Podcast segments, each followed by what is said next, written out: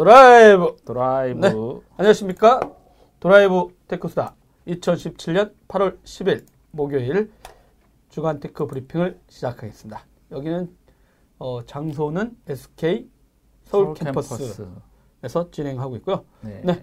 오늘도 함께 하실 네, 초대 손님 네, 함께 하시는 안녕하세요. 정호성 기자를 소개합니다. 네, 안녕하세요. 하지로 정호성 기자입니다. 네, 정호성 기자로 말씀드릴 것 같으면 2000년대 초 인텔 아테죠 퀴즈 대회 당당히 우승. 네, 영원한 챔피언을 불리고 그리고 상 받고 나서 그 대회가 없어졌습니다, 여러분. 그러면서 지금까지 모든 어 IT 업계 한량 아니냐 이러면서 근데 너무 마당발 곳곳에 그 후배들과 어, 동료들이 있어가지고 연구소에서 뭐 하는지 쪽쪽 다 알아듣는 거의 문어발 수준의 사람이다. 정보를 잘 안 줘요, 요새. 왜요? 어? 그냥 방송에서 막 이렇게 하고 페북에 날린다고 아, 잘 진짜요? 안 주다. 어, 아, 태클 들어. 추적당할까봐? 태클 아니 그게 아니라 어, 태클 들어온다. 네. 형 이거 저저 잘릴 것 같아요. 막 이런 얘기도 아, 하고. 예. 네. 그래서 지금 열심히 제가 상급설 사주면서 쏟아내고 있습니다. 어, 잘리면 되지 뭘 그런 얘기는 하지. 네. 어, 그렇죠. 아, 알겠습니다. 인센- 인센티브는 받아야 될거 아니에요. 아. 예. 알겠습니다. 잘리지 마시고 네. 안 잘릴 정도만 살살 알려주세요. 네. 알겠습니다. 그러면 이번 어 오자마자 진짜 충격적인 소식이 네, 이 있더라고요. 휴가 기간에 있었나? 네. 네. 그럼 첫 번째 소식을 전해드리겠습니다. 첫 번째. 아 이게 무슨 소식입니까 이게? 아 말도 안 되는 소식이죠. 저새 정부 문재인 정부가 진짜 그 테크인들이라든가 과학기술 이게 과학기술 정보통신부잖아요. 그렇죠, 그렇죠. 네 이쪽 사람들한테 완전히 등을 돌리려고 음, 음, 작정을 한 거 아니냐 이런 네. 얘기가 나오고 있습니다. 박경 교수요. 박기영 네, 네, 네. 네. 어, 이 양반을 과학기술혁신본부장에 임명했었습니다. 이것 때문에 지금 발칵 뒤집혔습니다. 그렇죠. 과기 여야 과기- 할것 없이 음, 음, 음, 음. 모두가 결사 반대. 과학기술인들도 마찬가지. 과학계는 진흥하겠다고 해서 이제 정부 부처도 그쪽에 많이 focusing을 줬거든요. 그래서. 과학기술계 쪽에서도 강력히 요구했었잖아요. 그렇죠. 왜냐면은 그 예산을 이 기존에는 이제 기재부에서 받아왔는데 음. 이, 제는그 문제가 뭐냐면 시간이 너무 길어지게 되고 또 네. 거기에 대한 어떤 백데이터를 기재부에 어, 해서 감사를 받거나 이런 부분이 너무 늦으니까 네네. 그렇게 해서 바꾸겠다고 해서 이제 과학기술 혁신본부를 설치하겠다고 했던 부분이 있거든요. 근데 네네. 거기서 이제 어, 도대체 누가 될 거냐, 누가 저 장에 올라갈 거냐 하마평이 좀 많았었는데 네. 이분이 올라왔어요. 그래서 전혀 행사치도 못했던. 네, 그래서 어, 어떻게 저런 사람이? 근데 이분이 또 경력이 화려하거든요. 네. 근데 음, 일단 참여정부 시절에 그 대통령 비서실 정보과학기술 보좌관을 했던 그런 이력이 있어요. 그래서 그것 때문에 그냥 한 건가요? 아무래도 그런 영향이 있다라고 보여지고요. 근데 네네. 가장 큰 문제는 뭐냐면 이분이 그 황우석 교수 그 사태에 있어서 네. 그때 만들었던 그 황우석 그 교수가 하는 연구에 어떤 펀딩하는 그 부분에 몰빵하다시피 했거든요. 아, 그리고 왜 몰빵하다시피 했냐면 뭐 자기가 거기에 또 공동 저자로 이렇게 들어가 있던 부분도 있었고 근데 실제로 나중에 밝혀진 거로는 연구에 기여한 게 하나도 없는 거죠. 아, 그리고 뭐 거기에 또 연구비 또 한 2억 원 정도를 자기가 연구한다고 해서 또 받아낸 것도 있고 그래서 어, 어떤 그 일반 어, 학자적으로 갖고 되는 어떤 일반적인 어떤 그런 어, 양심이라든가 네. 그런 부분에 있어서 좀 많이 떨어 떨어지는 거죠. 그 문재인 정부가 주장했던 5대 인사 원칙 있잖아요. 네. 거기에 대해서 몰라 나 기억도 안 나. 아, 그러니까 뭐 비리가 있거나 이런 부분들은 뭐 안 된다고 했던 부분인데 이거는 좀 음, 표리부동한 부분이라고 생각이 들어요. 네네. 그 과학기술 정통부가 만들어졌는데 예. 그 정통부 내에 그 과학기술혁신본부를 신설해가지고 국가 연구개발 R&D 사업에 대한 예산을 심의하고 조정하는 권한을 행사하고요. 또 연구 성과를 평가하는 음. 과학기술 정책 집행 컨트롤 타워입니다. 그래서 이 혁신본부장이 차관급이지만 국무회의에도 참석하기 때문에 엄청나게 막강한 어, 그렇죠. 음, 힘을 예, 갖고 예, 있고요. 예, 예. 근데 여기 또 이제 문제 아까 말씀하신 대로 예산을 심의 조정하고 이런 권한이 원래는 네네네네. 기획예산처 그렇죠. 기재부. 예. 이쪽에 있었던 거를 네. 이 과학기술인들이 강력히 요구해가지고 예산 예산 별도로 직접 예, 이렇게 집행하겠다. 가져온 거잖아요. 물론 이제 네네네. 그 그러니까 이 지금 음. 이걸 담당하고 있는 장은 음. 뭐 과학계에서 오더라도 네. 실지 실무를 담당할 수 있는 사람들은 이제 그런 공무원들이 파견돼야 되는 거 아니야? 갖고 이제 뭐 과학기술 정통부와 이제 뭐 그렇죠. 그쪽 기획 예산처 기재부 쪽. 이쪽에서 이제 힘겨루기 같은 게 있다는 얘기가 있긴 있었는데 네네. 여튼지 간에 근데 그걸 담당하는 사람이 어, 황우석 사태에 대해서 장문이나 비슷한 네, 거잖아요. 그렇죠, 맞아요. 그 근데 그때 오늘 이제, 네, 예. 지금 저희들이 지금 방송하고 있는 오늘 음, 음, 음. 어, 긴급 기자회견을 했는데 물러날 생각이 없다. 예. 기회를 달라. 이런 얘기를 해가지고 그러니까 기회를 내 주는 건 좋은데 네. 본인이 했던 사태에 대해서 아무런 그뭐 어, 해명이라든가 그러니까 사과나 이런 건 전혀 없는 거죠. 그러니까 왜 문제가 되냐면 네. 황우석 교수가 이제 연구 윤리에 위배되는 난자매매를 시인을 했거든요. 그때도 이분이 어떤 얘기를 했냐면 음. 비윤리적 난자 확보와 무관하다고 주장을 했었고요. 음. 그리고 뭐 어찌됐든 그 황우석 교수의 줄기세포 프로젝트 이게 나- 나- 엄청 커졌잖아요. 총 예산이 아마 200 256억, 거의 300? 예, 256억이 들어갔던 네. 부분이고 기타 음, 나머지 예산이 들어갔는데 네. 그때 과학기술에서 어떤 얘기가 있었냐면 야 우리는 연구를 하라는 얘기냐 말라는 얘기냐 모든 예산이 그러니까 그 그 뭐 이제 뭐 노벨상도 있고 뭐 해가지고 뭐 열심히 네. 투자를 했는데 우리는 하지 얘기 그런 얘기도 있었거든요. 그래서 과학기술에서는 그런 얘기를 해요. 황금박쥐 멤버다. 황금박쥐가 뭡니까? 황구석 교수, 네. 김병준 그 차관, 그 다음에 박기영 교수, 진대재 장관까지 해서 왜 그때 했던 사람들이 핵심 멤버거든요. 그 아. 예산을 펀딩을 해주고 다 쏟아 부어라 음. 그런 과학자를 만들어서 어찌됐든 근데 결국에는 노무현 대통령이 뭐 그 돌아가신 분 얘기해서 죄송하지만 어쨌든 제대로 된 보고를 받지 못했다는 얘기가 되게 많아요. 실제로. 아, 그러한 어떤 그 노무현 대통령 자체가 권한을 주면 거기에다 타치를 안 하는 스타일이기 때문에 음. 알아서 해라 예산은 줄 테니까 예산 없으면 끌어다 줄 테니까 이제 그런 게 좀 많이 있었기 때문에 절대 네. 반대하는 거고요. 그래서 어찌됐든 뭐 근데 저희는 오늘 이 반대, 아, 이게 고개 숙이면서 하는 내용, 그 얘기를 듣고 깜짝 놀랐어요. 구국의 심정이라는 표현을 썼어요. 아니, 자기가 나라를 구한대.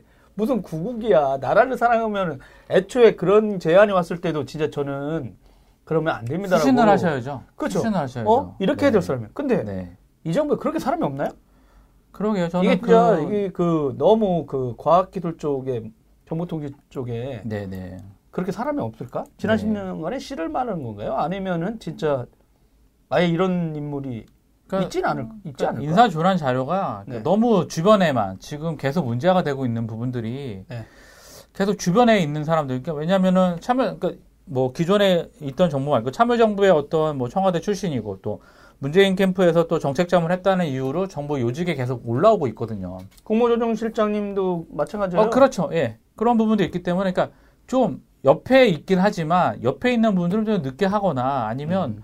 그 내려가신 분도 있잖아요. 그러니까 어, 그런 부분들 그러니까 정책을 집행함에 있어서 내가 걸림돌이 될 것 같다 그러면 과감하게 네. 못 한다고 해야죠. 어. 아, 저 같은 경우는 그렇게 저는 노항우 기자를 추천하겠습니다. 이런 식으로 왜 못 하나요?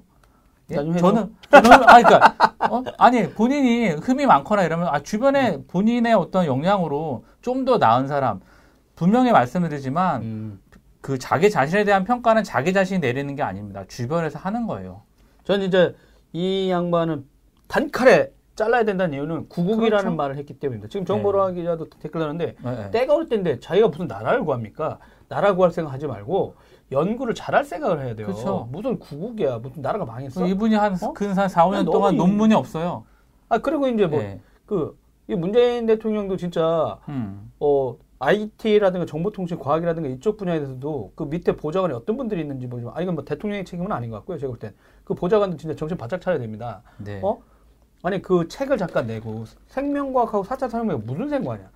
진짜 별 상관도 없는데 그런 책을 또 내, 내가지고 또 문재인 대통령이 그걸 또 읽고 추천사를 썼네 안 썼네 이런 얘기도 나오잖아요. 잘 그죠, 봤다 그죠. 이런 얘기 맞아요. 하니까. 예, 예. 그러니까 이미 그런 거를 뭐 물밑 작업을 하는 거 아니에요. 네, 네, 근데 네. 무슨 구국입니까? 그냥 그렇게 하면 그냥 거기서 학생들 가르치면서 구국할 수도 있잖아요. 저 음. 구국할. 근데 야 무슨 자기가 자리를 맡지 말아야 될 사람 입에서 어떻게 구국이라는 얘기 나와. 그래서 내가 야 저런 용어를 쓸 정도의 인물이면 진짜 날려야 된다라는 생각을 했습니다. 폴리페서 완전 폴리페서 전형적인 폴리페서죠. 음. 예, 그 저는- 진짜 오죽하면은 저기 변화를 꿈꾸는 과학기술인 네트워크 ESC라고 불리더라고요. 네네네. 이쪽에서 이제 8월 9일 날 뭐 성명서도 발표했는데 10일 날 한 총 1,851명. 그러니까 과학자가 249명 정도고 여기에 네네네. 나머지 이제 처녀분 네. 이분들이 이제 또 이런 여기를 지지하는 분들이었는데 이분들은 네. 이제 젊은 과학계에서도 지금 발끈하고 네. 그리고 처음에 이제 그 윤리 문제를 제기했던 그 젊은 과학자들 네트워크도 있잖아요. 그렇죠, 그렇죠.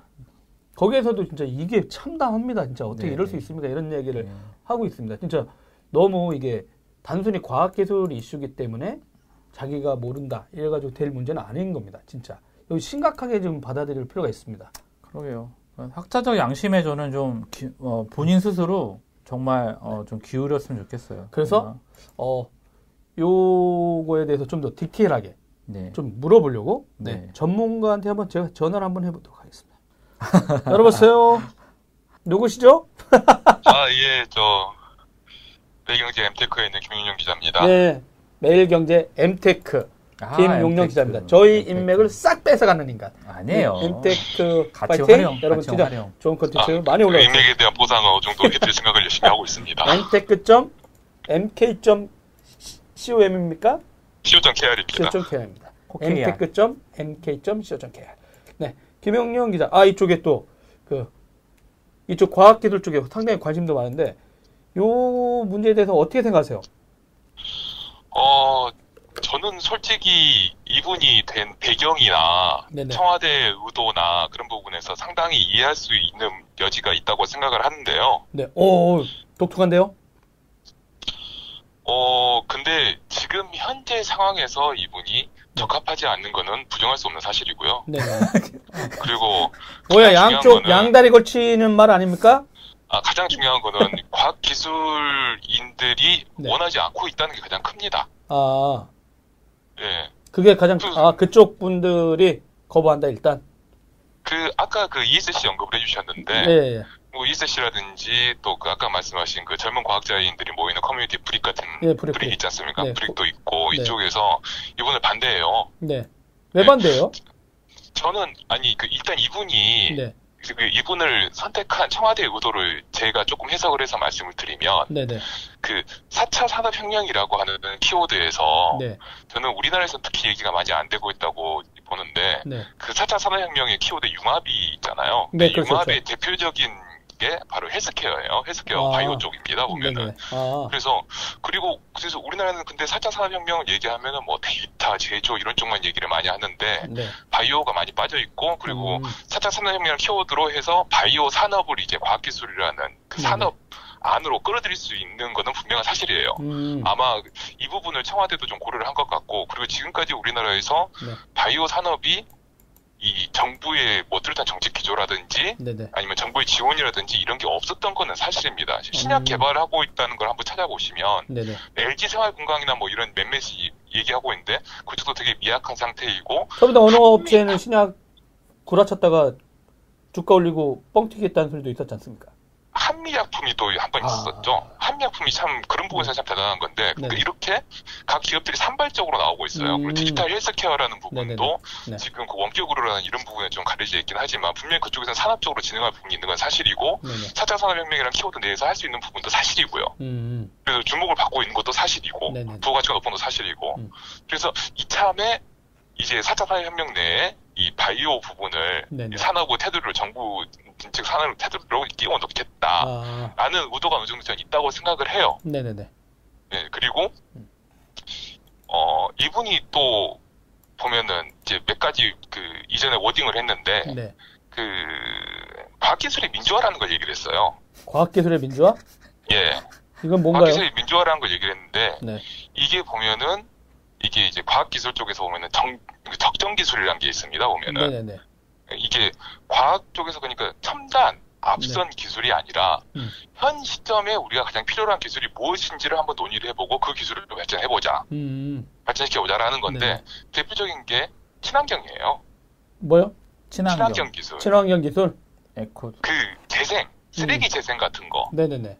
이 부분은 서울시가 꽤 많이 관심을 가지고 있죠. 네, 보면은 네, 네. 음, 이게 이제 적정 기술이라는 건데 네. 이분이 과학기술의 민주화라는 워딩을 꺼내면서 제가 보기에는 적정 기술이라는 부분을 아마 관심을 갖고 네네. 진행을 할 것 같고 음, 그리고 그 적정 기술이란 키워드는 현재 문재인 정부가 지향하는 바와 상당히 맞아 떨어져요. 아, 복지를 통한 성장이란 키워드에 일부 부합하는 것도 사실입니다. 네, 네, 네. 아, 그런데 이제 네. 이래서 이제 이분을 아마 이제 내정 낙점을 하고 이렇게 한 것 같은데 네, 네. 문제는 뭐냐면요. 이런 네. 사례가 있었어요. 무슨 사례가요? 이런 비슷한 이 정부에서 이런 정책 기조로 해서 이 정책 기조로 네. 이제 이 진행을 했던 사례가 있었는데 그게 뭐냐면 네. MB 정부 때를 기억해 보시면 네. 녹색 성장 키워드가 있어요. 거긴 좋은 거 다 갖다 썼잖아. 녹색 성장이 뭐냐면 기후잖아요. 네네네. 기후, 기후에 초점 맞춘 건데 네. 기후로 인해서 이를테 뭐 태풍이라든지 네. 지구 온난화라든지 이런 거에 대해서 그거를 연구를 하는 건데 네. 그거를 이제 그러니까 이게 이 환경에 대해서 연구를 하는 거잖아요. 사람들이 좀 안락하게 살 수 있도록 그렇죠, 하는 그거를 연구를 하면서 거기에서 산업적인 발전도 이끌어내겠다라는 게. 녹색 성장입니다. 음. 그런데 MB 때 그래서 그 기후 연구하고 이런 쪽에 상당히 지원이 많이 갔어요. 어. 많이 갔는데 네. 결국 근데 지금 어떻게 됐습니까? 그리고 그 중에 하나가 중요한 게 태양광이고요. 음. 그런데 지금은 태양광이 뭐 잘 되나요? 안 되나요? 그 다음에 풍력 발전 이런 것들 뭐 네. 이렇게 그 녹색 성장이랑 키워드 넣을 수 있는 것들 음. 녹색 성장으로 해서 그 유엔 산하의 기금을 이제 유치를 해가지고 그 기금 본부가 우리나라에 있습니다. 서울에 오. 있죠. 네네. 근데 지금 아무도 잘 모르잖아요. 그렇죠. 거기서 뭘 하고 있는지도 김영현 기자 알아요. 그- 기금이 잘 쓰고 있는지도 잘 몰라요 보면은 음. 이게 뭐냐면은요. 네. 그러니까 녹색 성장이라는 키워드를 내, 내세웠지만 그 녹색 성장이 잘, 잘 되려면 정부의 드라이브가 아니라 주변 상황도 맞춰서 변해줘야 돼요. 음. 이를테면은 태양광이 발전하려면은 태양광 산업의 고도화뿐만 아니라 원유 가격이 내려야 돼요. 그렇죠. 아니, 원유 가격이 높아져야 돼요. 아, 경쟁을 그래서 태양광. 자체에 태양광 경제성, 자체 생산성이. 나와야 돼요. 음. 그리고 그리고 그러니까 그런 부분 때문에 이게 정부에서 드라이브 한다고 되는 부분이 아니고 그래서 결국 이 어찌 보면 이게 성공했다고 말할 수는 없는 것이죠. 유가가 갑자기 많이 내렸으니까. 태양광 생산성이 별로 안 나오고 그리고 오바마 정부가 했던 그것도 역시 마찬가지로 지금 얘기가 좀 많죠 보면은 네네. 이게 성공했다 안 했다 이런 음. 얘기가 많고 네. 그리고 가장 중요한 거는 녹색 성장이든지 적정 기술이든지 키워드는 다 좋은데 네. 이거를 진행하는 자체가 위에서 끌고 가는 방식으로 되면 안 된다는 거죠. 근데 우리나라 정부 조직이 원래 그렇잖아. 그러니까 이게 이제 이 우리나라에서 과학기술 업계를 과학기술 분야를 장악하고 있는 헤게몬인데 특히 관 쪽이죠. 네. 관에서는 자기들이 중요하다고 생각하는 이슈를 집어서 그 자기들이 주도를 해나가야 돼요. 음. 근데 그게 그 사실 그게 예전에 70, 80년대 대한민국 고도 성장을 이끌고. 더 멀리 나가면은 미국이 강대국이 된 이유 중에 하나인 그 big science 해가지고 네네. 대규모로 물량을 투입하고 대규모의 성과를 거두는 음. 그 헤게모니가 있는데 네. 그 헤게모니가 아직까지도 이제 7, 80년대에 통했던 헤게모니가 지금까지도 나오고 있고요. 네네. 그리고 가장 중요한 거는 녹색 성장과 적정 기술이란 키워드는 네. 그런 big science하고 맞지가 않아요. 어. 적정 기술에서 가장 중요한 부분은 네. 이 기술의 이 기술을 만드는 사람이든 이 기술의 수혜를 보는 사람이든 간에 네. 서로 간에 합의가 돼야 돼요. 음. 아 이게 적정 기술이고 이게 우리한테 좋은 거고 이게 이걸 할 필요가 있겠구나 네. 라는 합의가 돼야 되는데 아까 말씀하셨지만 구국의 일념으로 적정 기술을 한다는 게 말이 안 되거든요. 근데 진짜 너무 몰렸나요? 이분이 구국을 쓰는 용어를 보고 제가 아, 진짜 갈 때까지 가는 양반이구나. 네, 이거는 그러니까 딱 그거예요. 어쩌면 독재자가 나와가지고 네. 나는 내 국민들에게 내 백성들에게 민주주의를 주겠다. 음. 라고 말하는 형국이에요. 가장 음. 중요한 건 지금 현재 지금 과학기술에서 이 관 쪽에서 특히나 이 중요한 건 예산과 관련된 문제인데 네네. 거버넌스의 개혁입니다. 어. 거버넌스와 시스템의 개혁이에요. 예. 그거를 이제 개선해야 되는 건데 근데 이분은 그게 아니라 네. 단순히 이제 선정하는 분야에서 다른 분야를 선정하고 있는 분이죠 보면은. 음. 그래서 저는 이분이 발탁된 배경이 그런 게 있다고 생각을 하고 네. 그래서 이제 좀 더 추적해 보면은 네. 문재인 정부 또한 과학기술에 대한 접근 방식이 예전과 다르지 않은 게 아닌가. 저 다른 이렇게 정부도 다, 안 다른 것 같아. 아니 다른 부서도 똑같아. 권력만 받겠지 정부 운영하는 방식에 대해서는 전혀 고민이 없었던 거 아닌가라는 생각이 들어요. 너무 물론 물론 시간도 짧고 그렇긴 행동했지만. 근데 이번 박지원 본부장님은 본부장 이 발탁은 네. 그런 부분이 너무 커요. 음. 예. 근데 이제 왜 과학 예. 자들이라든가 이쪽 이제 과학 기술 분야에 있는 분들이 일단 거부한다 이런 얘기 하셨잖아요. 많이 네네. 하고 있고 이게 윤리적인 문제 때문에 그런가요? 황구석 사태 때 그 여파인가요? 아니면 전반적으로 윤리적인 문제도 있고 네. 아까 얘기하신 예산 몰아주기도 있어요. 아그 당시에도 이미 그렇게 했다. 그렇게 했기 때문에 이분은 이제 그 현재 과학 기술이 네. 발전해 나가야 된 현재 과학 기술이 발전하려면 필요한 것과는 네. 거리가 먼 부실의 분이죠. 음. 아 그러니까 이미 부실하게 했던 사례도 있고 윤리적인 문제도 있고. 그리고 이 부분도 평가가 좀 이렇게 나눠지지만 네네. MB 때 MB 정부 때 했었던 과학 기술 그 진흥 정책에서 가장 중요한 부분 중에 하나가 또 녹색 경장소였지만 네. IBS입니다. 어떤? 기초과학, IBS. 기초과학 연구원. 음. IBS가 한 해 예산이 세종시? 어마어마하게 많아요. 아 그래요? 예. 그거 갖고도 논쟁이 많았잖아요. 과학기술인 쪽에는. 네? 그 기관을 만들 때도 과학기술인들끼리도 논쟁이 좀 있었잖아요. 예, 논쟁이 많았죠, 보면은. 음, 논쟁이 있었었는데, 그게 어찌 보면은 굉장히 그 대표적인 빅사이언스의 예로 들 수가 있는데요. 어, 예, 예. 예, 될 만한 사람들에게 대규모로 돈을 지원해주고, 음. 그에 걸맞는 성과를 기대하는, 이 네. 노벨상 프로젝트였죠, 이게 MB 정부 때. 네네네. 예. 그랬었는데, 물론 IBS의 성과가 굉장히 잘 나오고 있는 건 사실이고, 음, 잘 나오고 있고, 네네. 그리고 이분들에게서 이제 그더 어, 많은 성과를 기대하려면 소- 시간이 필요한 건 사실이에요. 어. 시간이 좀 더 필요한 부분도 전 있다고 생각을 해요. 10년을 줬는데 시간을 더 줘? 어, 좀, 네, 좀 뭐 애매하지만, 이거 이제 IBS의 그. 뭐, 뭐, 뭐냐, 뭐, 종표로 막 이런 그 얘기가 될 수도 있긴 하지만, 근데 아직까지는 그런 얘기 나오지 않고 있고, 네네네. 그리고 그분들이 또 논문이나 이런 쪽에서는 상당히 탁월한 성과를 내고 있는 거 사실이고 굉장히 좋은 분도 많이 가 있으세요. 하지만, 모든 걸 몰빵해주는데 네. 그렇게 안 하면 진짜 역적되는 거지 뭐. 근데 지금 현재 이제 뭐, 이 과학기술 쪽에 보면은 네. 그렇게 대규모로 한 분야에 투입을 해서 이 성과를 거둔다는 네. 그런 패러다임 자체가 성립하지가 않아요. 단적으로 봤을 때 지금 혁신을 뭐 이를테면 기업 현장에서 기술 네네. 현장 첨단 기술 분야에서 혁신을 이끌어 가고 있는 게 네. 이를테면 이를테면 옛날에 IBM이나 GE입니까? 아니잖아요. 그렇죠, 그렇죠. 새로운 스- 스타트업이나 이런 새로운 기술들이 많이 나오고 있고 음, 앱에서 많이 나오고 있고 네네. 그다음에 조그만 분들이 조그만 곳에서 이렇게 사람들이 모여가지고 하셨다가 성과를 거두고 다시 또 헤쳐 모여서 다시 하기도 하고 이런 곳에서 지금 오히려 굉장히 많은 것들이 일어나고 있지 않습니까? 그렇죠. 전혀, 이런 예, 이런 상황하고는 완전 대적되는 거죠 음. 보면은 아. 그럼 일단, 김용영 기자는 일단 어떤 특별한 어떤 사안에 집중 투자하는 건 과거 방식이다. 그 과거 방식이 사실 지금 우리에게 필요하느냐 안 필요하냐에 대한 논의가 없었어요 MB 때. 아, 그냥 진행을 했고, 그 논의 자체도 없었고 그리고 지금도 없다는 게 가장 큰 문제입니다. 아, 그 논의를 하자고 하면 하실 분들 굉장히 많으세요. ESC도 많고 ESC도 있으시고 음, 뭐 브릭도 있고 그 네네. 외에 다른 여러분들이 많으시고 지금 뭐 케이블에 그 밝히는 과학자들 해가지고 나와서 얘기하시는 분들 많으시잖아요. 네네네. 지금 과학기술 하시는 분들이 지금 수준이 굉장히 높아졌어요. 원래 아니, 높지 네. 않았나요? 예. 과학기술 하는 분들 다 박사들 아닙니까? 어 박사들이기도 한데 박사이시기도 한데 근데 이 그분들이 계속 연구만 하다 보니까 정부에 너무 휘둘려요. 그래서 아, 모든 예산을 정책. 자꾸 정부 공무원들 위주로 자꾸 하니까, 예, 그러니까 과학기술 정책 부분에도 관심을 많이 가지시고 과학의 음. 뭐 사회적 그 기여, 뭐 사회적 착무 이런 부분에도 관심을 많이 가지셔서 네네. 그러면서 공부하시는 분들도 많고 음, 굉장히 이제 해박하신 분들도 굉장히 많으세요. 그러니까 그런 분들을 모아서 먼저 얘기를 할 수 있는 장을 만드는 게 먼저 필요하지 않느냐 전 그런 생각을 좀 하거든요. 아, 근데 토론하다가 시간 가면 어떻게? 정부인데. 잘해야죠. 그러니까 토론을 잘해야죠. 알겠습니다. 오늘은 또 이렇게 급히 이렇게 연락드렸는데 그래도 일단은 구체적으로 아 역시 김영영 기자 멋지신 분입니다. mtech.mk.co.kr 오케 이야. 네, 김영영 기자 고맙습니다. 아, 감사합니다. 네, 조만간 술 한잔 해요. 예, 알겠습니다. 네, 화이팅. 네, 네. 네, 오 여러분, 어 역시 전문가, 어요 전화 인터뷰 너무 좋은데요? 네, 자주 이용해 먹어야겠어요. 여튼 어 젊은 과학자들이 일단 아 이, 이쪽 진영에서 좀 받아들이지 않고 있다.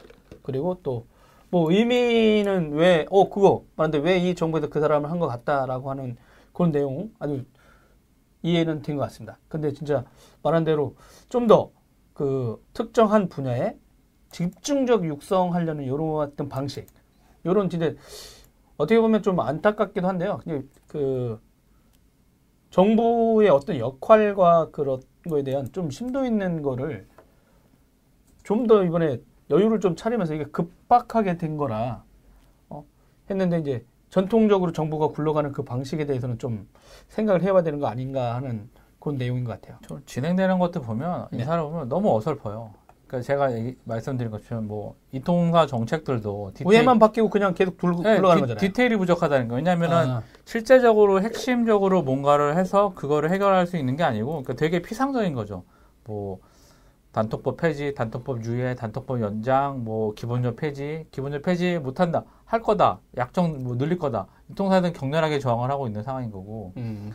그런 부분들 보면은 좀 안- 세련되지 못한 네. 처음에 어떤 대리점분 만났더니 말씀하신 대로 단통법을 일단 없앤 다음에 그렇죠. 새로운 안을 좀 내놨어도 어, 됐는데 그거를 해결하지 않고 네. 먼저 안을 발표하다 보니 음. 꼬였다 스텝이. 예, 바보 같은 짓을 계속 하고 있어요. 그러니까 이제 언제 언제 하겠다라고 좀 하면서 이제 그럼 단통법을 없애버리고 네. 어떤 문제들을 해결을 하고 하면 되는데 먼저 음. 성과를 보여주려고 하다가 이상한 스텝이 꼬이면서 이러지도 못하고 저러지도 못하고 뭐 밑에 약간- 어, 지뢰 어느 분이 밑에 지뢰 밟은 건데 음. 지뢰를 밟고 있다.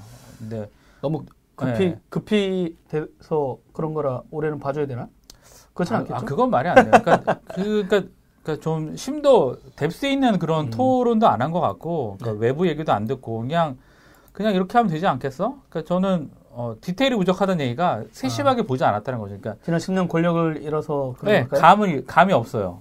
실제 그러니까 모든 정책의 기준은 저는 그렇거든요. 정책의 기준은 국민이 돼야 돼요. 어. 기업도 아니고 그러면 국민이 원하는 거를 지금 해결이 되는 건데 그 그렇죠. 와- 그리고 진짜 지난 10년 전에 노무현 정부에서 이랬다고 해가지고 다 영전하는 거 보면 그것도 되게 웃기긴 하잖아요. 그렇죠. 그럼 10년 동안 뭐 삼고초로 다니고 그냥 쭉 죽어 지내다가 오면 다시 어 인재 없네 다시 오실래요? 이렇게 되는 거잖아요. 음. 좀 10년 동안 많은 인재가 또 어, 새로 생겼을 거고 네. 그런 분들이 좀 저는 어 비록 거기에 계신 분들은 나이가 들으셨지만 밑에 젊은 인재들이 있으니까 네. 40대 기수로 대통령뿐만 아니라 정책을 집행하는 분들도 40대 장관 이런 부분에 못 하나요? 네. 저는 좀 알겠습니다. 안타까운 부분이 좀 있어요. 네, 정보라 기자가 이 정도 사안이면 테크수다 편집장 이름으로 칼럼을 쓰셔야 한다고 했는데, 네, 네가 써.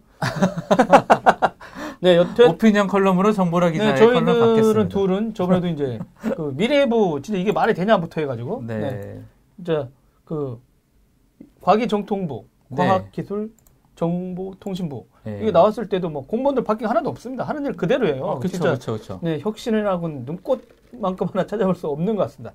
어, 일단 이쪽 분야에서는 저희들의 역할을 계속 할 수 있도록 음, 음. 하겠습니다. 근데 진짜 이번에는 진짜 청와대가 정신 바짝 차려야 될것뭐 같습니다. 정말 진짜. 실망이 정말 네. 뭐 계속 실망하고 있는데 네. 어 계속 실망하고 있는데 어디까지 실망을 할지 이게 이 실망이 되면 또 분노가 돼서 뭐 믿어달라 이런 얘기 안 됩니다. 네. 이런 사람은 쓰지 네, 마세요. 구급 진짜 이런 거 전혀 이해 안 되고요. 이런 사람 쓰지 마시고 다시 다시 좀 촛불 더- 들고 촛불 들고 나갈 수도 있습니다. 광화문에. 네, 진짜. 네.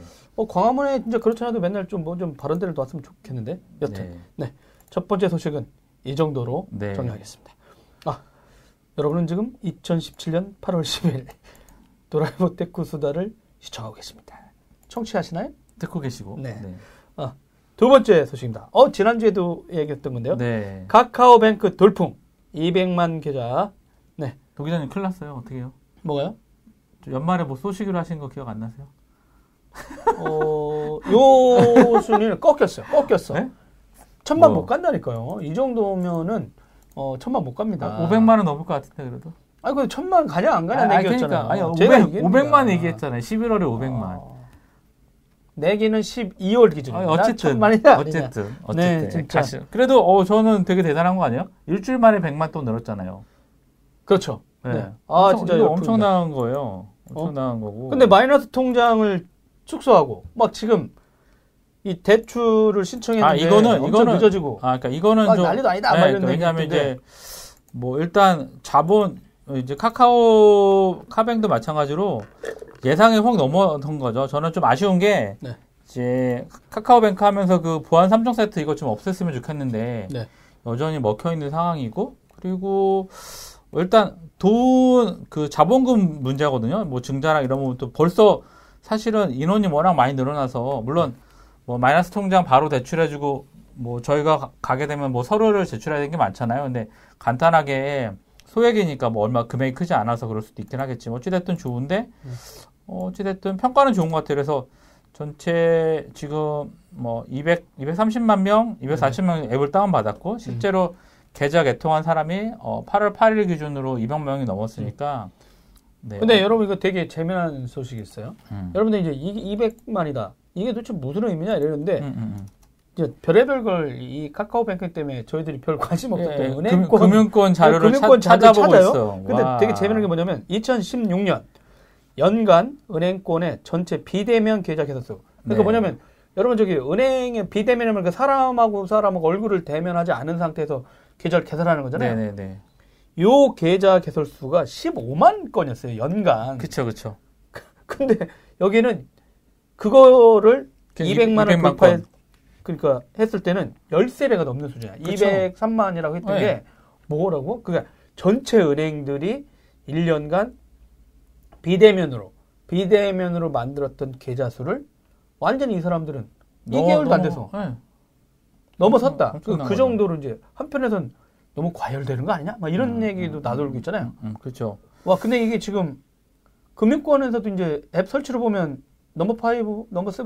넘버 6죠. 아, 넘버 6는 진짜? 이제 넘어갈 것 같아요. 근데 어. 1위가 NH, NH 농협이고요. 이게 691만 명. 그 다음에 야, KB 농협이 국민- 예. 생각보다 강세네요. 엄청, 어, 그렇죠. 지방에 곳곳에 공무원들, 있기도- 공무원들이 이거 많이 아, 그렇죠. 엄청 아. 또돼 있으니까. 네. 국민은행이 676만 명이고요. 그다음에 신한 S뱅크가 409만 명. 네. 우리은행이 401, 401만. 음. 그다음에 KB 하나은행이 237만인데 네. 카카오뱅크가 232만 명이거든요. 아. 이거 이달 말 지나게 되면 이대로 가면 뭐 300, 400 정말 넘버 원이 될 것 같아요. 넘버 원이 아, 될것 같고. 아이폰이 등장하면서 모바일계에서 기리나로 등장했던 하나은행이 왜 그렇죠. 이렇게 인기를 그때 아이폰 나왔을 때 엄청 빨리 해가지고 어, 인기 바. 폭발했었는데 예, 예, 예. 아 이제 KB 외환은행을 네, 네. 뭐 이명박 때뭐 거저 먹은 거지. 뭐 그쪽 분들 입장에서 보면 뭐라 할지 모르지만 어찌됐든 예, 근데 외- 그거를 넘어서게. 되겠나요? 어, 그렇죠. 예. 아. 그리고 일단은 뭐 일단 해외에 관련된 부분들은 스위스 그 은행들이 해외 송금 사실 독점했잖아요. 그, 그 아니면 이제 해외에 있는 그런 어카운트를 이용해야 되는데 네. 그걸 모르거든요. 일반인들은 해외에 아. 있는 해외에 뱅킹 뱅킹을 하거나 이렇게 하게 되면 국내 수수료의 4분의 1, 3분의 1 수준으로 보낼 수 있는 걸 국내 사람들은 몰라요. 음. 은행 가서 그냥 보내주세요. 그렇죠. 근데 가가지고 은행들의 예대 마진이 1분기에만 8조 정도 됐다 그러더라고요. 음. 근데 이제 그런 이제 수수료 거의 부분인데 노력 많고 그냥 쪽쪽 어, 빨아먹는 그쵸, 거죠. 그쵸. 근데 아. 이제 수수료가 시중은행 10분의 1이거든요. 음. 그러면 어, 해외 송금하는 부분들이 아, 엄청나게 해외 송금 수수료가 네. 기존 은행 은행의 10분의 1 수준이에요. 예, 당연히 뭐 갈 수밖에 없는 거고. 그 보니까 이 이것 때문에 조만간 해외 송금 특화된 스타트업들이 그쵸. 정부에 신청했나 봐요. 네. 이제 조만 허가가 나오게 생겼는데 음. 이 스타트업들이 지금 궁 졸지에 차별화가 없어진 거야. 차별화가 없어진 거야. 이렇게 돼버렸어. 예. 그, 그 얘기 듣고 저희 또 무슨 생각이 들었냐면 음. 도대체 우리나라 스타트업은 모두 혁신을 통한 스타트업이라기보다는 그냥 뭐랄까 규제기관하고 꿍짝이 된 사람들이 안 했던 틈새만 툭 치고 나오는 그렇죠, 게 그렇죠, 그렇죠. 혁신인가? 예. 아니 좀 안타까운 게 있어요. 맞아요. 페이팔 같은 이런 게 좀 없고. 그래서 무슨 그러니까 진짜 예. 금융의 혁신 서비스가 나오는 게 음. 아니라 그냥 규제기관들이 이렇게 그리고 이제 지금 보시면 여러분도 농협이라든가 그 다음에 이제 국민은행 네네네. 그다음에 우리은행, 그 다음에 아 신한, 우리, 그 다음에 이제 음, 음. KB 하나 있는데 이 업체 통칭하는 용어가 있었거든요. 그러니까 네네네. 이 사람들이 엄청 몸집을 크게 만들었어요. 음, 음, 음. 이명박, 강만수 아저씨들이 그쵸, 그쵸. 그 엄청나게. 때부터 왜냐면 뭐 IMF 때 빅뱅크, 어. 빅뱅크 만들어서. 네, 예. 그러면서 이제 근데 그때도 아니 그러면 크게 했다가 붓이 더 커질 수 있다는 음, 논의도 음, 있었고 그러니까 또 건전한 작은 은행들도 많아야 된다 했는데 국가 정책이 아까 말한 대로 특정한 어떤 사람들한테 다 주다 보니까 삽질인 거죠. 이 삽질 정책이에요. 사람들이 이제 혁신하려고 없잖아요. 왜냐하면 어차피 게임 끝난 거 아니야. 그쵸. 이 사람을 능가할 수 있는 은행은 이제 없잖아요. 지금 네. 대략적으로 네. 보면 물론 지방 은행도 여러 개 있긴 4대, 하지만 4대 은행이 뭐 빅4니까. 그렇죠. 그렇죠. 그런데 그분들이 굳이 뭐 음. 우리가 뭐하러 혁신해? 어차피 네. 이 시장은 몇 대 몇으로 다 게임이 끝난 건데 거의. 그렇죠. 이동통신사 내수시장이기 때문에. 3사가 그냥 나눠 똑같은? 갖고 네, 하듯이. 금융도 그런 상황이었는데. 알뜰폰 같은 거죠. 네. 근데 네. 지금 이제 카카오뱅크가 네. 또 나오면서 약간은 되게 재밌는 거예요. 그러니까 신용대출 이런 거는 되게 이율이 비쌌잖아요. 네네. 그 일, 반 4대 일반 은행들은 이제 카카오뱅크 때문에 신용대출 이- 이자를 낮췄고 음. 그리고 예금 금리도 올리는 거죠. 아 그러니까 이, 이곳이 완전 잘해서 어떻게 될지 모르지만 일단 등장만으로 이미 엄청난 나머지 긴장. 예. 금융권이 싹 과도하게 바뀌거든요. 예. 그러니까 은행 사용자라든가 금융권 이용했던 네. 소비자들이 생각했던 과도하게 수수료를 먹는 거 아니냐, 니네 그렇죠, 너무한 그렇죠. 거 아니냐 했던 그렇죠, 그렇죠, 부분이 그렇죠. 그렇죠. 어 어쩔 수 없이 낮출 수밖에 예, 없는. 예, 예. 아 뭐 카드사도 일단 발등에 불이 떨어진 상태니까 이게 카드사들은 왜 그래요? 카드 수수료를 이제 자기네들 벤망을 이용해서 이제 쓰고 있었거든요. 네네. 근데 이제 카드사 이제 카카오뱅크에서는 우리 자체적으로 앱투앱 결제를 해서 붙이겠다. 그러면 스스로가 뭐 10분의 1 이하로 해도 자기네들 충분히 먹고 살 수 있거든요. 어. 그러기 때문에 아주 음, 카드사들도 급한 거죠. 그러니까 VAN망을 이용하지 않고 자기네들끼리만 결제를 할 수 있기 때문에 네. 아주 좋고 일단 근데 카뱅 언제 저 카드 받나요? 카드 카드 아니, 카드 예. 어 맞다. 저 해외 나갔다가 로밍 안 해 갔습니다. 네. 제가 이거를 막간 이렇게 양념 뉴스를 하시면 요 정호성 기자분이 무슨 해외 나갈 때 로밍이야 어? 그 뭐지 그거? 현지 유심 포켓 아니, 와이파이. 아 이번에도 포켓 포켓 와이파이? 와이파이. 네 그런 거. 이번에는 토마토 와이파이였어요. 아, 토마토. 좋네요. 토마토. 그건, 현- 그건 당일날도 주더라고. 어, 그렇죠. 포켓 와이파이는 인기가 너무 많아서 그날 떨어진 거 이틀 전에. 아, 물량이. 네. 여튼 그런 거 출해서 왔다가 그런 모양이다. 네. 예. 왔는데 분명히 예, 예. 카카오은행에서 뭐가 문자 왔어요. 어, 어, 어, 어. 제가 체크카드 같은 게 저기 신청한 것 같은데 어, 어, 어떻게 어. 됐는지 내가 문자 못 받았어. 아, 아, 근데 아직 못 받으셨어요? 아, 안 왔어요. 네, 서피디는 받았나요? 아, 네, 저희 세 명은 받지 못했습니다. 아, 그러니까, 그러니까 뭐냐면, 신청을 했는데, 네. 지금 140만, 150만 명이잖아요, 체크카드. 언제 받을 수 있는지 좀, 제 카뱅, 이렇게 어카운트에 좀 표시 좀 해주세요. 제발. 제발 부탁드려요. 안 기다리잖아요. 나는 이런 신한은행에 넣어준 푸른 이슬님 네. 어, 언제 받는지 알려줘. 어, 근데 이제, 어, 그, 어떤 분은 막, 이게 금융 서비스냐. 네. 너무 느리다. 대출도 안 되고. 음, 막, 이- 음, 그러니까 이제 너무 많이 사용자들이 몰리다 보니까, 음. 지금 이제 대출 심사가 이제 길어지잖아요. 그쵸, 그쵸, 그쵸. 그 프로세서가 이게 복잡해진 게 아니라 일단 네네네. 심사가 이제 인원이 밀려서 그런 거니까. 그리고 이제 얼마 전에도 이제 그 카카오뱅크 대표가 이제 뭐 언론 인터뷰에 나와서 음, 음, 음. 하시긴 했더라고요. 그러니까 음, 음, 그 프로세서가 복잡한 게 아니라 기존의 대출 정부에서 얘기하고 있는 그 규제를 다 따라서 하다 보니까 음. 네. 시간이 걸리고 있다. 좀만 양해해 달라. 했던데 결국엔 정부가 문제네요. 왜요? 아니, 정부 정책의 그런 또 프로세서가 너무 복잡하니까. 그리고 어떤 분은 갑자기 에이 더러워 이래가지고 다른 데 가려고 했더니 대포 통장이 그러니까 카카오뱅크를 만들었다가 개설했잖아요. 음. 개설하고 얼마 안 돼서 기존 주거래은행 같은 데서 통장을 개설하려고 했더니 20일 하나의 계좌를 개설하고 20일 있다가는 못 만든대 음. 대포 통장 때문에. 그래서 이분이 또 격분한 거야. 네 아카마의 안준수 사모입니다. 아우, 근데 사모님 그러면, 그러면 또 뭐라고 했냐면 야 그러면은 나머지 은행이 그러니까 카카오뱅크가 또 헛발질 하더라도 나머지 은행으로 갈 수가 없어. 왜? 계좌를 개설하는 순간 나머지로 가려고 하면 여러분 우리나라 법적으로요 어, 대포 통장 때문에 개설할 수 없어요 이런 법이 있어요. 이러다 보니까 그러니까 참 그 대포 통장이라든가 이런 거 없어야 돼, 없어져야 되긴 하는데 네. 불필요한 거죠. 미국에서도 그렇게 계좌 account 안 만들어요. 저는 왜 우리나라만 그렇게 보안에 보안을 투자하고 대포 통장 문제가 좀 심각하다 보니까 그런 거 있는 거 아니에요? 아 근데 뭐 미국이라고 대포 통장 없나요?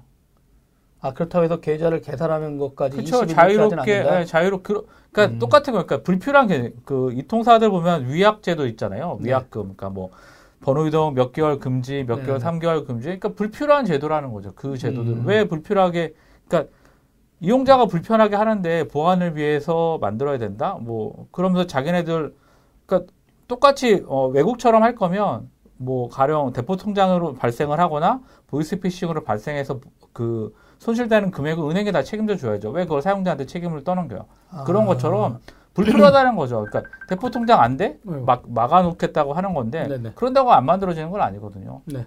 예. 아이고 여기 마이크를 갖다 놔서 이거 꺼야 되겠군요. 괜히 켜놨네.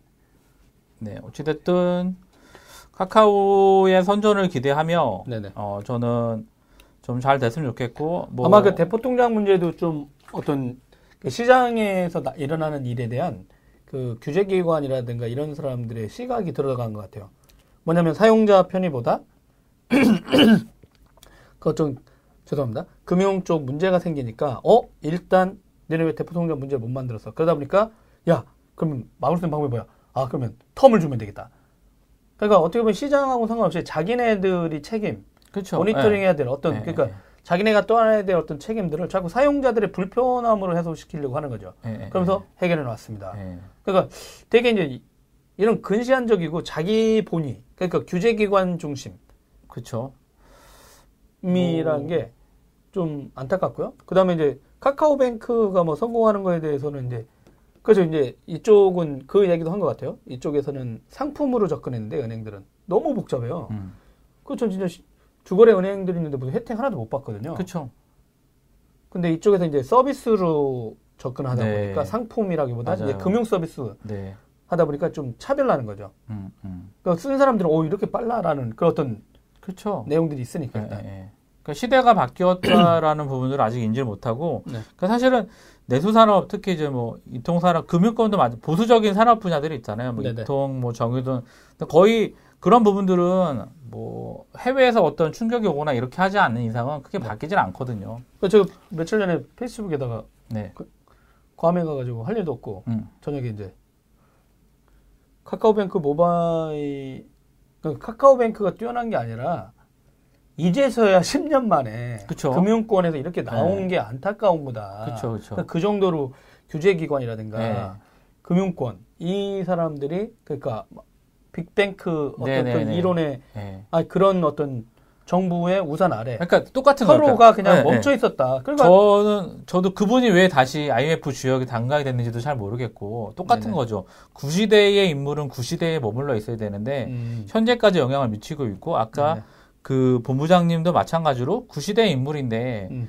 그분이 뭐 공부를 열심히 해서 논문을 열심히 써가지고 음. 어떤 어, 어, 업적이 있거나 그러면 다른 과학기술계에 있는 분들도 어 그러면 그래 옛날에 실수는 했겠지만 지금은 아니다라고 인정을 하겠는데 네. 그분들은 그 그분은 그 5년 동안 논문을 작성한 게 한 편도 없다고 해요. 음. 그런 분이 본부장에 와 있어서 어떤 예산을 집행하는데 실제로 그게 먹히겠냐 이거죠. 똑같은 아. 거거든요. 그러니까 은행과 같은 경우도 그 빅뱅 이론을 주장했던 그 분도 빅뱅크, 네, 빅뱅크. 빅뱅크 이론, 이론 주장했던 그 분 자체도 실제로 전공도 그것도 아니고 그죠? 저는 또 더 웃긴 게 그 빅뱅크를 만들어 놓고요.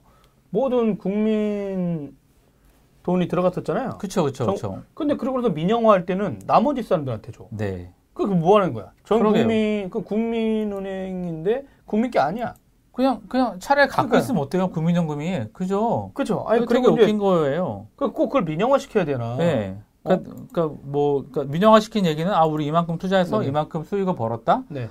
뭐 아, 그러니까 거- 그러면 네, 네, 우리 네. 사주 형태의 뭐 민영화라든가 그러니까 민영화 형태도 되게 다양했는데도 불구하고 그렇죠. 오직 판- 동일한 무조건, 방식이죠. 네, 인수해서 그렇죠. 파- 국민 네, 형- 세금을 넣어서 팔아야 된다. 살렸다가. 뭐 이런 거. 네, 이쪽으로 넘어가고. 아, 그래서 좀- 그런 거 있었는데 전반적으로 이제 그런 구조에서 이제 이런 거 나온 건데 네 이쪽이 어느 정도까지 치고 나갈지 이게 연예일 진짜 회자가 되고 있어요. 어, 그 마케팅을 되게 잘하는 것 같아요. 홍보를 적절한 시기에. 어우 그러니까 일부러 보세요. 이게 이제 200만 돌파한 것도 8, 8월 8일 팔일. 예. 뭐 이렇게 이렇게 네. 이- 일부러 이름을 넣었어. 음, 음. 어 그러니까 88. 8월 8일 팔일 팔일. 몇 시? 뭐 이런 식으로. 그래서 어 그냥 아 8분 8일 오전 8시 8분, 8분. 기준으로 8888. 이러면서 근데 8888. 다행히 그때 200만 계좌가 돌파된 거죠. 그러니까 네. 888. 그러니까 네. 보도자료 보내고 뭐 할 때 센스가 있는 거예요, 지금. 어, 그러면 아니, 대, 젊은- 홍보대행 홍보대행사 칭찬을. 아니 홍보대 행사하고 이 메시지 전달하는 사람들이 네. 아주 이런 쪽 취향을 잘 알아. 아, 그쵸. 예? 그러니까 전통적인 금융권들 야, 뭐 계좌 늘어난다고 그걸 뭐하러 하니? 어, 이랬을 텐데 그쵸. 이분들은 꾸준히 그쵸. 이슈를 만들어내고 톡톡 던지니까. 예. 뭐 기자들 입장에서도 되게 재밌고 어, 그쵸. 네. 예, 예, 그리고 예. 그 당시에도 말씀드린 것처럼 금융권한테만 release 가는 게 아니거든요. 음, 음, 음. 그러다 보니까 이제 전방향에 대해서 이제 이런 것들이 지금 회자가 되고 있는 거죠. 음, 음, 네. 음. 아 그래서 카카오 돌풍이 과연 어디까지 갈 것인가? 요거 이제 매주 그렇지 저희들도 계속 얘기하는데. 어, 그쵸. 근데 만약에 카카오뱅크 계좌를 만드시면 네. 주거래은행 걸 이쪽으로 옮기실 계획이신 거예요? 아니면 어떤 건가 한번 어, 보려고 저 거예요? 주거래, 주거래는 혜택이 별로 없어요. 네. 주거래은행, 제 VIP를 했잖아 그때. 아, VIP긴 한, VIP, V- V, VVIP인데. 주거래은행, 해- 거기서, 한국의 국내은행에서 받는 혜택보다, 네. 해외에서, 해외 은행에 갖고 있는 account에서 받는 혜택이 더 크기 때문에, 아, 크게, 뭐, 주거래은행 뭐 혜택 있어요? 뭐 있나요? 아, 저 있어요. 그 수수료 무료? 어, 수수료 그리고 무료. 그 다음에 뭐 OTP 발급할 때 공짜? 음, 그거 OTP 얼마죠? 만 원이잖아요. 5천 원. 5천 원. 아, 만 원. 5천 원. 예, 카드형은 만 원. 어. 예, 일반 그거는 그거. 그리고 근데 뭐 잘 모르겠어요. 뭐 음. 크게 별 의미가 없어요. 그리고 그 그 정도 사업을 하잖아요. 네. 작지만 이렇게 하잖아요. 네. 어 마이너스 통장이 안 돼. 그러니까 CEO는 마이너스 통장을 만들 수 없어. 아, 그러니까 되게 웃겨요. 그러니까 마이너스 통장이 있어가지고 쓸 수도 있잖아. 어떤 네, 급한 네, 자금이. 네, 네, 네. 그러니까 그 사업화하다 보면 개인적인 어떤 대출이고 이거 못 음. 하게 돼 있어요. 자기 자기가 돈이 많으면 되죠. 그쵸? 안타까운 일이죠. 예. 아니, 아니, 아니. 뭐, 벌면 되죠, 뭐. 네, 돈이야, 뭐. 알겠습니다. 저희 돈이야 벌면 되고. 아무튼, 네, 두 번째 소식은 네. 카카오뱅크. 카카오뱅크. 네, 진짜 소식이었습니다.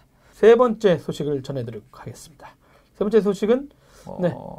프리미엄 폰? 잠깐 프리미엄 하- 폰. 네, 예. 삼성전자의 갤럭, 갤노트 8, 그 다음에 음. LG전자의 V3, 그 다음에 아이폰 아이폰 7, 8, 7? 7S8 이제 네, S8. 나오는데 네. 또 어떤 내용이죠? 뭐 일단 다음 달 9월 달에 이제 하반기에 출시되는데 아, 거기에 세 개의 폰이 그쵸 예 이제 뭐 아, 이제 삼국지인가요? 삼국 아, 아 삼국지라고 하면 삼국지라고 삼성전자고 애플이 LG 기분 가- 나빠지겠네. LG가 싫어할 수도 네. 있어요. 예, 네. 어찌됐든 이강 네, 네. 양 네, 양강 네. 양강 네, 어, 구조의 어, 그쵸. 꼽살이 하나. 예, 예, 예.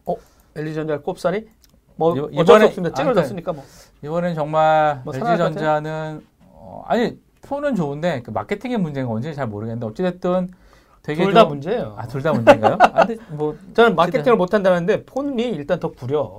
폰이 제품 자체가 구리다니까. 많이 좋아졌어요. 많이 좋아졌으니까 음. 어쨌든 그래서 23일에 네. 뭐 노트 8이 이제 어 이제 발표를 하여 네. 발표를 해서 화면 크기 6.3인치에다가 이제 어 8이 이제 18.5 대 9 비율 네. AMOLED 이제 디스플레이가 탑재가 되고 AP는 이제 삼성의 그 엑시노스 889하고 네. 퀄컴 스냅드래곤 835가 탑재가 될 예정이고요. 메모리는 뭐 64, 128, 256GB가 음. 세 가지가 이제 될 예정입니다. 와, 제가 아, 여러분 항상 방송 나올 때마다 저의 폰은 노트 갤럭시 파- 노트 5예요. five. 그런데 네. 네, 3년간 네, 폰을 음, 바꾸지 않는 음, 남자. 네, 저 이거 잃어버릴 뻔했어요 이번에. 어디다 또 어, 저기 아울렛 가가지고 옷 막 사다가 정, 정신을 놓으셨군요 또. 아, 어디다 놓고 옷을 막 두 손으로 막 잡다가 입고 있는데 누가 갈아입고 누가 이렇게 했어. 어? 근데 갑자기 내 손에 전화가 없어. 이 사랑스러운 갤로트 5 없는 거야. 어 이런. 그 와이프한테 당신이 갖고 있냐? 아니. 아니? 어. 근데 그때 때마침 로밍도 안 됐다고 했잖아요. 전원도 없었어요. 이제 끝났구나. 아, 뭐 이랬었는데 갑자기 어떤 젊은 직원이 오더니 혹시 스마트폰 찾냐고. 어. 스마트폰? 그래. 음. 예. 쓱 열더니 주더라고. 누가 아. 손님이 아. 갖다 줬다고 그랬어. 아, 착한 역시? 선진국. 어. 선진국. 네, 아닌가요? 진짜요? 어, 맞아요. 어. 네. 우리나라 같았으면 누가 가져가지 않았을까? 아니, 뭐 그냥 포켓 그냥 개인적으로 했는데 그렇죠. 네, 그래서 야 이거 3년 만에 드디어 네. 휴대폰을 네, 바꿔야 되나 했는데 음, 음, 음, 네 음. 이번에도 일단은 관망 자세로 저는 음, 있는 음. 걸로. 근데 어 이게 세 번째니까 이제 3년이 되다 보니까 아 이제 성능 저장 용 공간 이런 크기 아 멋지게 거의 거의 완성형인 것 같아요. 이제 거의 사실 차별하기가 네. 뭐 CPU 바꾸고 메모리 늘리고 뭐 음. 없는데 어찌됐든 삼성에 들어갔던 그런 어떤 dual 카메라 똑같이 들어가고 그다음에 갤로트에 들어갔 아 갤럭시에 들어갔던 네. 뭐 지문 홍- 홍채 안면 인식 등뭐 기타 삼성이 썼던 그런 생체 인식 다 들어가니까 네. 되게 좋을 것 같은데 가격이 이제 좀 비싸죠. 100만 원에서 115만 원 예상하고 있으니까 삼성 스마트폰 중에서 가장 비쌀 거래요. 그래서 어 뭐- 아니 이게 혁신이라는 게좀 네. 좋은 기술 써도 가격을 유지해 줘야지. 이거 계속 가격이 내려가야죠. 그게. 그게 혁신이죠. 예, 애플처럼 뭐야, 그러면? 그게 혁신인데 안타깝습니다. 어찌됐든 모바일 사업부가 반도체 사업부한테 밀려서 수익 창출에 몰두하는 걸로 예. 에이, 뭐, 예. 모바일 사업부가 그동안 너무 이제 기고만장해가지고 그쵸, 반도체 사업부들. 엄청 개무시하고 그랬잖아. 네, 이쪽은 다들 맞아요. 석박사, 예. 어? 노벨상 받은 사람이 수제자들인데 이쪽은 아. 그러다 하나도 없으면서. 네네. 어찌됐든 간에. 어, 죄송합니다. 네. 여튼 간에.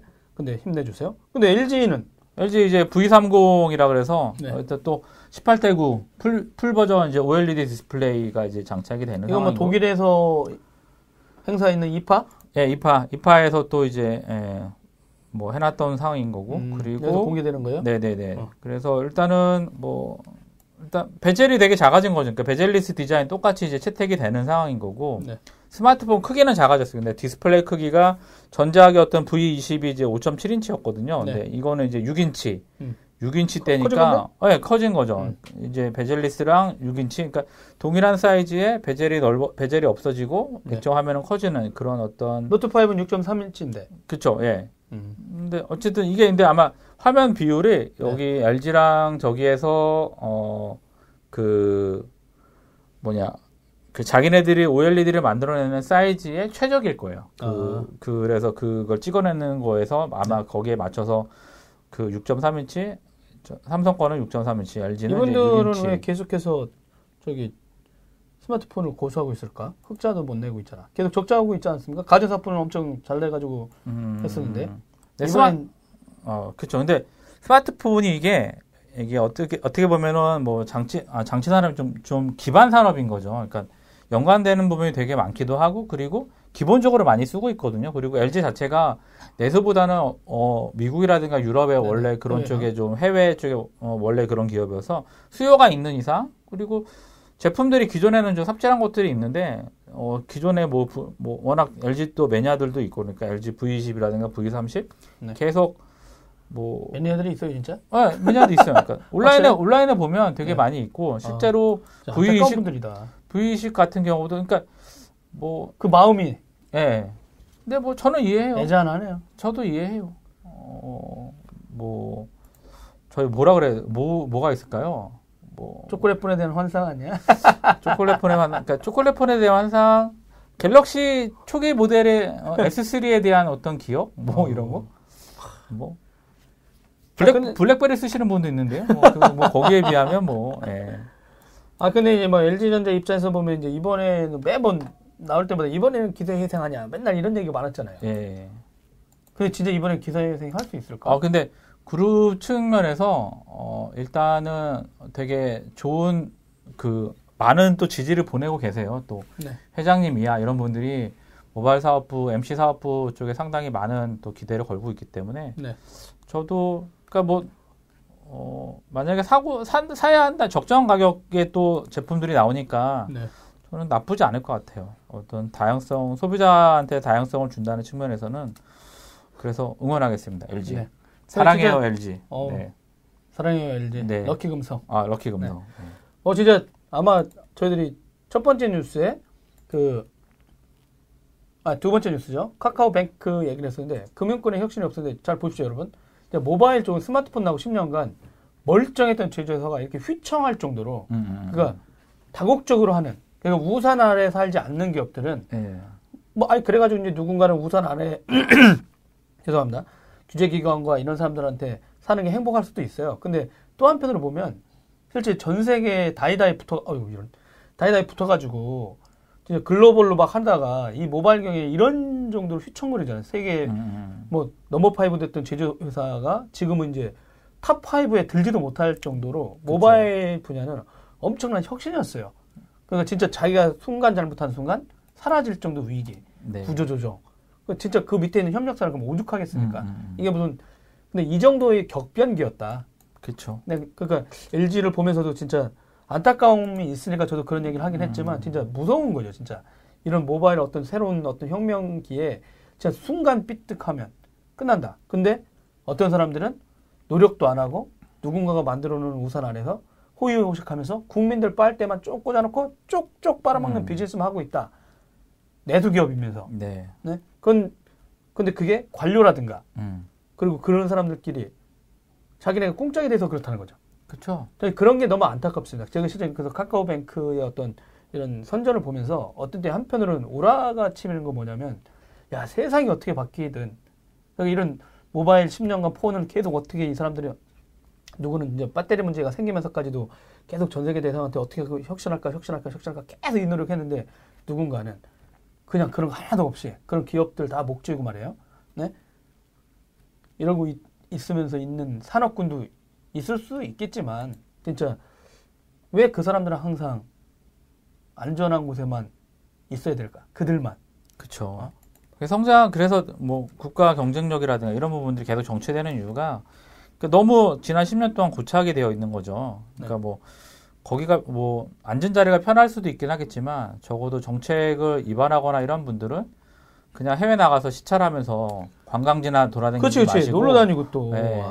좀 어? 정확하게 본질을 좀 파악을 해서 정책을 수립하는 데 도움을 했으면 좋겠어요. 네, 김조한 이사가 오랜만이네요 나오는데. 네, 전 참 지금 책을 내고 있는데요. 음. 아, 봤어요. 예, 예. 책을 나오는 전 여행 갔다 오면은 책이 딱 내 손에 와 있겠거니 했더니 아직도 책이 안 나왔다는데. 음. 네. 조만간 책 나오면 한번 보시도록 하겠습니다. 네. 근데 아이폰은 어때요? 아이폰 8이요? 아니면 뭐 7S? 가격 아 참 LG는 가격이 어떻게 돼? 어, 대략.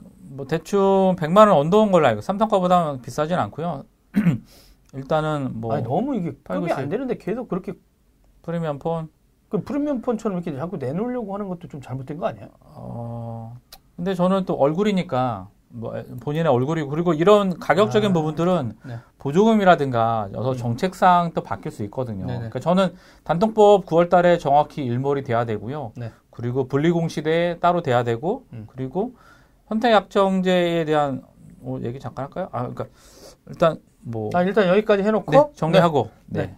여전히 이제 요금 약정 할인율 모바일 사용하는 부분 25% 갖고 지금 여전히 줄다리가 계속 네, 싸우고 있다. 싸우고 있어요. 어. 네, 싸우고 있고 줄다리긴 게임이 돼야 줄다리긴데 이건 일방적인 정부의 싸움 아닙니까? 정부가 어, 정부가 근데, 이기는 거 아니에요? 어, 이번엔 발악이 좀 심해요. 어, 그래요? 바, 발악한다고 좀 하긴 뭐하지만 어, 좀 지금 이통사들의 저항이 저항? 만- 만만치 않습니다. 아, 왜 그럴까요? 어, 일단은 계속 지금 두들겨 맞고 있는데 그러니까 여기서 밀리면 되게 뺏길 게 많거든요. 그러니까 정부의 그러니까 저는 조금 음. 그 어, 미래부나 방통위에 이걸 하고 있는 분들이 어떤 패를 갖고서 계속 이 얘기를 하는지 잘 모르겠어요. 공정위도 조사 들어갔잖아요. 담합 조사. 아, 그러니까 공정위 담합 조사 뭐 좋긴 한데 실제로 어, 너무 관 공권력으로 너무 이렇게 목재는 것 같으세요? 이- 어, 맨날 통신사 아, 놓겠잖아. 아, 그, 아, 그니까, 통신사, 통신사 욕을 하는데, 일단은 뭐냐면, 이런 방식은 너무 이상하다는 거예요? 아니면? 아, 아, 그게 아니라, 그러니까 약간 테러라든가 어떤 좀 정확하게, 왜냐하면, 음. 그, 기본료라든가 이런 부분들도 좀 명확하지 않은 부분이 있거든요. 네. 그런 부분들. 그리고 그게 아니라, 그러니까 뭐냐면, 일단 지금, 어, 요금 약정, 약정이 끝난 폰을 다시 선택 약정 할인을 25% 받을 수 있어요. 그죠? 네. 받을 수 있는데, 그걸 모르는 사람이 천만 명이에요. 어, 그렇죠. 예. 그 천만 아, 명을 그런 이동- 거 먼저 시스템적으로 지시해도 되는데 그런 거안 하고 그렇죠. 안 하고 있는 아, 거예요. 그러니까 그거를 먼저 먼저 딱 까면 음. 걔들은 어, 어 걔들이래 죄송합니다. 이 통사들은 네. 어 5천억 정도. 네. 5천억 정도에서 1조 정도가 이제 나가는 거네요? 매출이 그냥 까이는 거예요. 네네. 일단 까인 상태에서 어차피 근데 주긴 해야 되는데 전화를 했는데 규제기관이 아니, 그거, 그러니까- 그거 먼저 해라. 아, 그쵸. 그러니까 우선순위가 바뀐 거니까 음. 아까 얘기한 대로 스탠스가 잘못되어 있다는 얘기를 하는 게 네. 할수 있는 거 이거를 보세요. 천만 명이 이통사 고객센터에 전화를 해서 10분씩만 전화해도 그 천만 명의 천만 시간을 아, 어떻게 계산합니까? 그거를 뭐 일들을 계산하든 뭐 노동 시간을 계산하면 거기에 대한 들어가는 비용을 따지면 수천억이에요. 그건 진짜 행정시 지도로 그 어, 그렇죠. 예. 당연하죠. 그건 장인의 아니 이통사들이 얼마나 얼마나. 얼마나 전, 전사를 갖고 있는데 거기에 최강이지 뭐. 예, 2년 지나 약정량 자동 요금 감면 할인 안 하고 있잖아요. 왜 내가 이 통사에 전화를 해서 그걸 대상자인지 확인을 하고 해야 되냐 이거죠. 네네. 일단 그런 거 자체도 안 되는 상황인 거고. 음. 어쨌든 예, 그래서 일단은 뭐 정통부에서 일단 유통사들은 되게 그 내용을 내용을 싫어해서 요금 약정 할인하는 부분들을 홈페이지 가면 되게 작게 나와 있어요. 보이지도 않아 일반인들 알 수도 음. 없고 그러니까 그런 거 못 받는 사람들 먼저 하는 게 우선이라는 거죠. 네네. 천만 명. 아, 그리고 천만 명. 예. 엄청난 그리고 이거. 약정 요금 할인 25% 받고 이거 하는 게 얼마만큼 될지도 아직 잘 모르거든요. 음. 예, 그래서 어찌됐든 이번 달이죠. 이번 달에 이제 정리가 돼야 되는 상황인 거니까 뭐 어찌됐든 될 거라고 생각은 들어요. 뭐 일단 뭐 과기 정통부에서 주장하는 내용과 그 다음에 뭐 이통사에서 주장하는 내용이 있는데, 그러니까 결국에는 문제도 그거예요. 언제 시행할 수 있냐라는 그런 부분인 거거든요. 음. 그런 부분이 있기 때문에 어 거기에 대한 어, 그리고 또 요금제 이게 왜 중요시 이게 선택 약정이 왜 중요시하냐 중요시 되냐면 네. 사무 요금제 그 LTE 요금제의 제일 제일 싼 요금제로 계산했을 때 한 한가 아, 한 회선당 한 7,500원 할인을 받을 수 있거든요. 근데 네네. 사무 요금제를 네 명이 한 가족이 네 명이 쓴다고 치면 어 7,500원이니까 47에 28. 한 3만 원 정도 빠지는 거 전체 요금에서. 어, 저도 이번 기회에 한번 통신 다이어트 한번 해 봐야겠네. 통신비 네. 다이어트 한번 근데 해봐야겠습니다.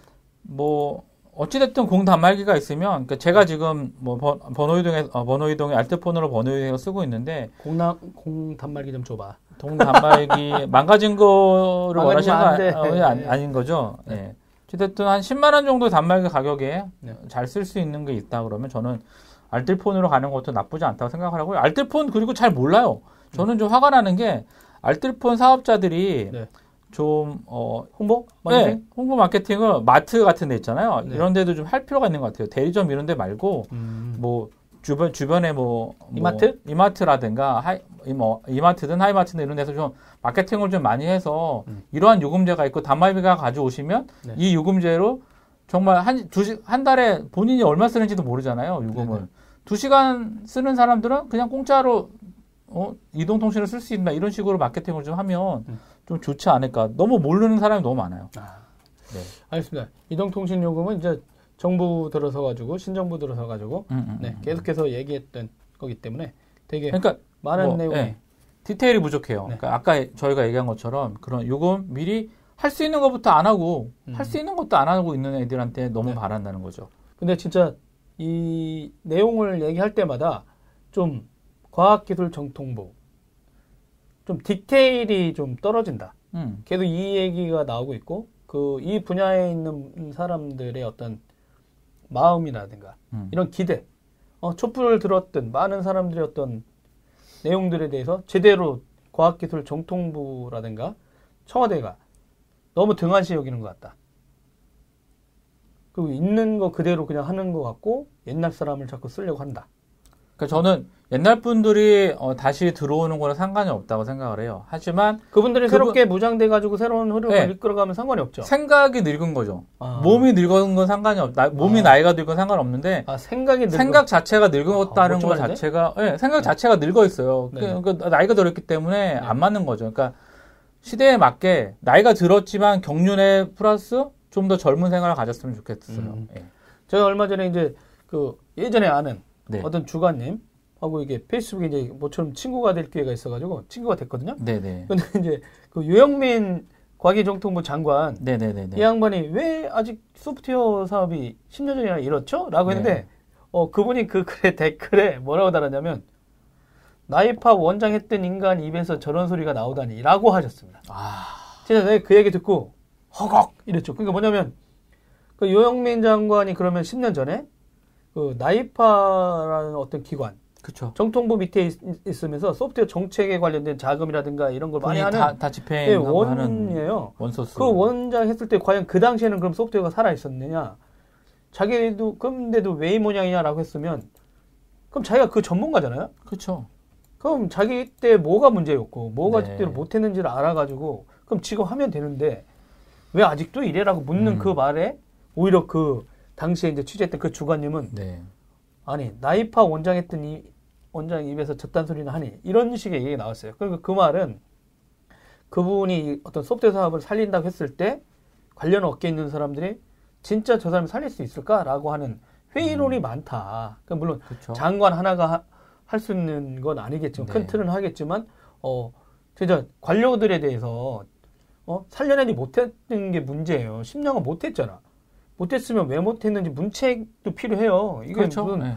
문책 하나도 없이 계속 작년에 자기네가 해놨던 거 그대로 하고 있고 어 이런 거에 대해서는 좀 심각하게 좀 생각할 필요가 있다고 생각합니다. 진짜.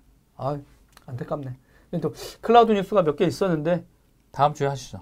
아 간단한 간단한 뉴스 세 개만 알려주고 끝낼게요. 아, 그럼 알겠습니다. 네. 쿠팡이 AWS 아마존으로 넘어갔습니다. 넘어갔어요. 네, 넘어갔어요. 어, 1년 걸릴 걸 3개월만 했다는데 어 혹자는 어 1년간 할 걸 3개월 했으면 누가 개고생했겠냐 이러면서 일단 웃었고요. 음. 그 다음에 한국 마이크로소프트가 자기네 클라우드가 어 제가 볼 땐 잘 안 팔리는 것 같아. 네. 음. 어 저 이건 순순히 저의 어떤 개인적인 의견인데요. 그러다 보니까 어 안 되겠다. 그래서 서버 업체들 HP 델 EMC, 델. 그 다음에 레노버 여기랑 협력해가지고 그 애저 클라우드라고 애저 그게. 들어가 있는 네. 그 임- 일체형 장비, 예? public에서 쓰는 그런 거를 private에서 쓸 수 있게 기업 내부에서 쓸 수 있게 그 장비를 내놨습니다. 드디어. 네. 음. 그리고 또 하나는 어 요게 큰 이슈 중에 하나였어요. 클라우드 쪽에 그 네이버의 비즈니스 파트너 NBP라고 있는데 네네네. 클라우드 사업 하잖아요. 네, 네. 오 조달청에 이 상품이 등록됐어요. 올라갔어. 오, 누가 올렸대? 이야. 어, 근데 여기에서 이제 깜짝 놀란 게 뭐냐면 KT는 올리지도 못했어요, 상품을. 음, 음, 음, 근데 후발 주자인 네이버 비즈니스 플랫폼이 올렸다는 거죠. 음. 이야. 그 이게 이제 과기 정통부라든가 그다음에 이제 조달청에서도 이제 확인한 내용이라고 나오더라고요. 그리고 이제 그게 릴리즈를 했어요. 음? 음. 근데 특혜냐 아니냐 이런 얘기도 나올 수 음, 있어요. 음, 음, 음. 왜냐하면 KT라는 상품을 가장 먼저 클라우드한 KT는 판 적도 못 팔았는데 음, 음. 왜 네이버 것만 우선적으로 올라갔을까? 네이버가 잘해서 그런 거 아닌가요? 어, 제가 보기에는 잘한 건 당연히 있죠. 네, 네, 네. 어, 그분들 원래 잘하니까. 음. 또 하나는 저는 그냥 드는 생각에 어, 관료들도 뭔가 보여주기 의식이 필요하잖아요. 음, 음. 클라우드 쪽에 뭔가 성과를 내야 되잖아. 아, 조달청까지. 아, 그지. 그 한목으로 그냥. 아, 그러니까 그런 게 혹시 있지 않느냐는 거예요. 아. 왜냐면 그랬으면 진작에 KT도 올라가고 이렇게 순차적으로 올라갔어야 되잖아. 음. 아, 그러니까 그런 내용이 있는데 그건 저희들이 한번 다음 주에 한번 이렇게 클라우드 관련된 건 좀 더 이렇게 취재를 해서 말씀드리도록 하겠습니다. 조달 조달청에 저희 이제 많이 있잖아요. 이게 뭐 PC라든가 여러 가지 산업 어떤 분들은 또 검색하기 힘들대. 예. 예. 너무 많이 써. 어디에 봤는지 모르는데. 아. 네. 알겠습니다. 다음 주 17일인가요? 8월 17일? 네. 네, 8월 17일. 네. 목요일. 또 8.15 광복절 때 또 어떤 메시지가 나올지 벌써 기대되긴 하지만 뜻깊은 뜻깊은 또 오늘 이- 이것으로 마치도록 하겠습니다. 여러분 다음 주에 만나요. 목요일에 뵙겠습니다. 안녕. 안녕.